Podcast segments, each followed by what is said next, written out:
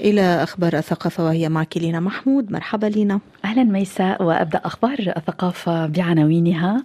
الفنانة ثناء دبسي تفارق الحياة وبينالي الدرعية في السعودية للفن المعاصر يطلق نسخته الثانية. وأكاديمية المملكة المغربية توثق تراث إقليم أوسرد في كتاب. وبرحيل الممثلة السورية ثناء دبسي تبدأين جولتك الثقافية لنا بالفعل ميساء رحلت الفنانة ثناء دبسي ابنة حلب عن عالمنا عن عمر ناهز الثالثة وثمانين عاما في سوريتها. بعد مسار طويل وحافل بالأعمال التلفزيونية والمسرحية والسينمائية والإذاعية. ومن أهم ما قدمت في المسرح عرض شيترا والأخوة كرمازوف وعرس الدم وزيارة السيدة العجوز. والأشجار تموت واقفة.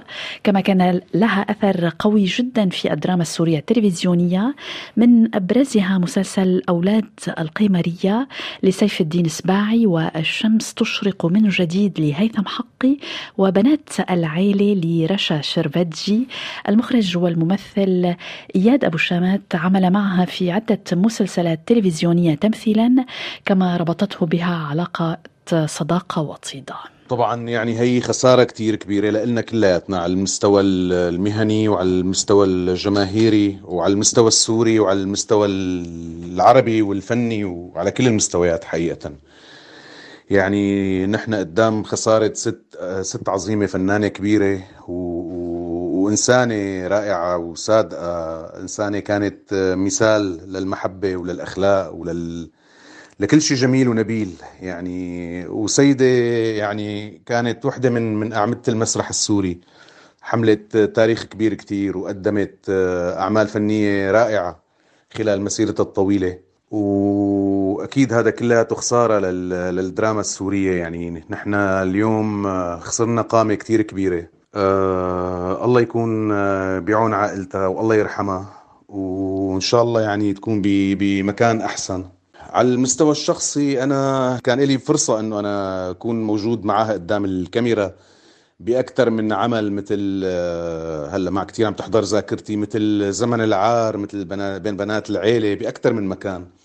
بس آه، كمان نحن جمعتنا الحياة نحن كنا أصدقاء نحن كنا عائلة حقيقة. يعني هذا مصاب شخصي بس مو مو مصاب بفقدان فنانة كبيرة. فيعني ما في شيء ينقال غير إنه الله يرحمها يعني حتى حتى بوفاتها حقيقة هي تركت حتى شكل الحزن يلي عم حاسه أنا هلأ هو هو له علاقة فيه هو علاقة يعني شيء بيشبهها إلها.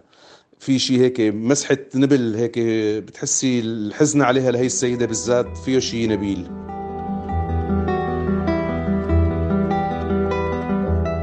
الشكر للمخرج والممثل والمؤلف إياد أبو شامات لحديثه لمونتي كارلو الدولية عن رحيل الممثلة السورية ثناء دبسي.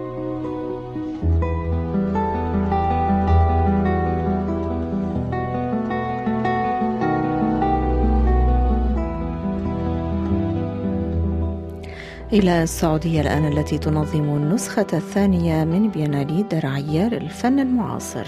تحت شعار ما بعد الغيث انطلقت النسخة الثانية من بينالي الدرعية للفن المعاصر وسط السعودية ويضم البينالي نحو 177 عملا فنيا ل 100 فنان.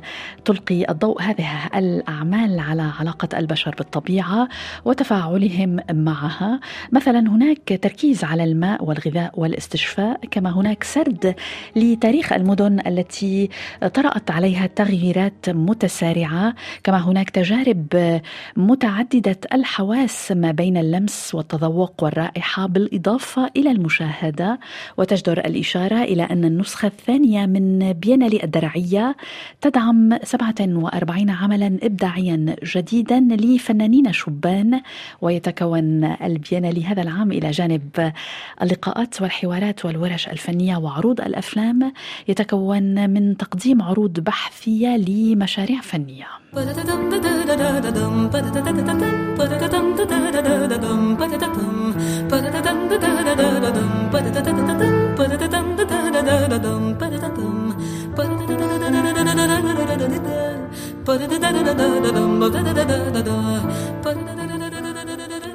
وتختمين بخبر من المغرب. أصدرت أكاديمية المملكة المغربية مؤلفا جديدا تحت عنوان أطلس التراث الثقافي والطبيعي لإقليم أوسرد وهو يندرج ضمن مشروع الأكاديمية بإنجاز سلسلة من المؤلفات حول الأقاليم الصحراوية المغربية والتعريف بها والكشف عن سحر طبيعة الجهة الجنوبية الكبرى من المغرب.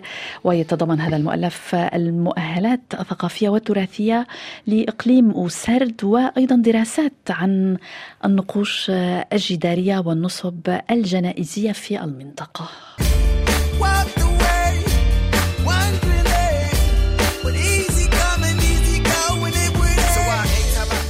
وهنا أنهي أخبار الثقافة. دمتم بخير وإلى اللقاء. باي باي شكرا جزيلا لك لينا محمود.